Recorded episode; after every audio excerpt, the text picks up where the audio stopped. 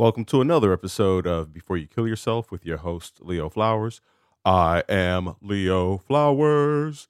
I was watching a quick episode on Billie Eilish. If you don't know Billie Eilish, she's had a number of chart topping songs from X to Y to Z. And I say X, Y, Z because I don't remember the name of any of the songs, but she's a she's a top selling pop artist. And I was watching her in an interview with David Letterman, and I had no idea this entire time. And I've been listening to Billie Eilish since maybe 2019. And when I say listening to, I, I don't, well, even before 2019, like 2017.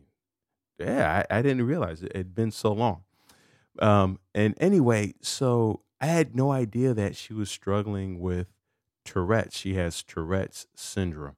And if you don't know what Tourette's syndrome is, it's basically, um, I, I don't even know completely what it is, but it it expresses itself in physical or verbal tics. So you know, she may just turn her head suddenly, or she may say something um, that's out of character or out of context suddenly. And a number of people have Tourette's. And what's fascinating is here's a person who's been giving interviews. You've seen her uh, perform in front of stadiums, uh, you know, hundreds of thousands of people. She's won tons of awards, and yet this entire time she's been struggling with having uh, Tourette's. And what she mentioned in the interview was that while she is performing, her symptoms dissipate, they disappear.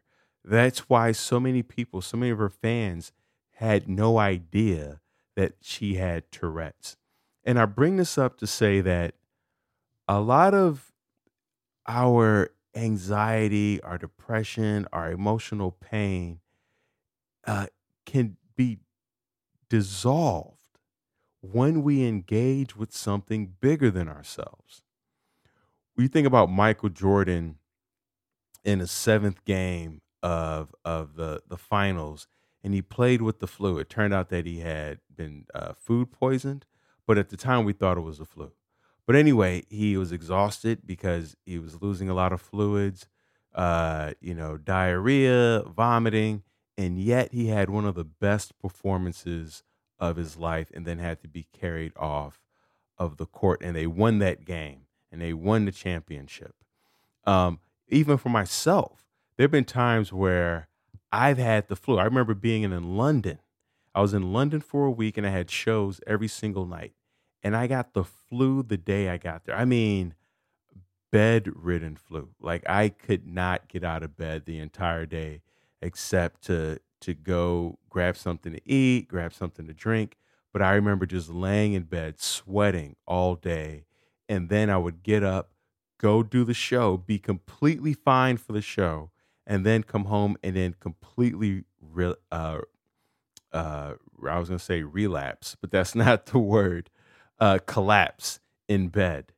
And so there's something about when we are giving ourselves to other people, when we feel like other people need us, depend on us, when we are uh, uh in, of service to other people, and we have something that's bigger than us, where our anxiety, our depression, our suicidal thoughts, our, our pains, our burden, they all dissipate.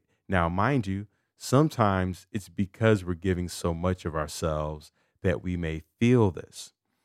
But I want you to ask yourself are, are you putting yourself in situations where you get to be of service to other people, where you get to stand in front of other people and it's not about you for 10 minutes or a half hour or an hour and and recognize how you feel. Do your symptoms. Does that psychache disappear? Does the, the physical pain the chronic pain disappear? Does it does the inflammation go down? Notice notice when it's at its height. And I, i'll tell you this i notice my inflammation my pain my psychaches it shoots up when i'm in isolation i'm by myself i haven't been moving I, I, I don't engage with people i don't engage with activities um, and not to say that you want to stay in a state of you know, Billie Eilish is not on stage 24 7, but there's something empowering about knowing that you have a reprieve somewhere in your day from your pain. That the pain, it's a great reminder that the pain is not permanent. The pain is not permanent. The suffering is not pervasive, it's not all the time. There are moments, there's context, there are environments, there's situations we can place ourselves in that can help dissipate that pain and allow us to still grow. That's the work that we have to do for ourselves.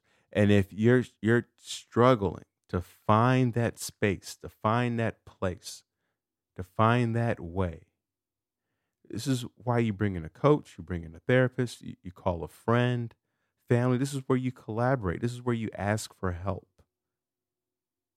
This is where you reach out. Thank you for tuning in to another episode of Before You Kill Yourself with your host, Leo Flowers. I am Leo Flowers. Remember, this podcast is not a substitute for you calling the 988 or to Thrive with Leo uh, or going to thrivewithleo.com for one on one coaching with yours truly. Let's get to tomorrow together. And also remember, this podcast is sponsored by BetterHelp. BetterHelp, go to betterhelp.com forward slash Leo. That's right, betterhelp.com forward slash Leo. Get your 10% off now.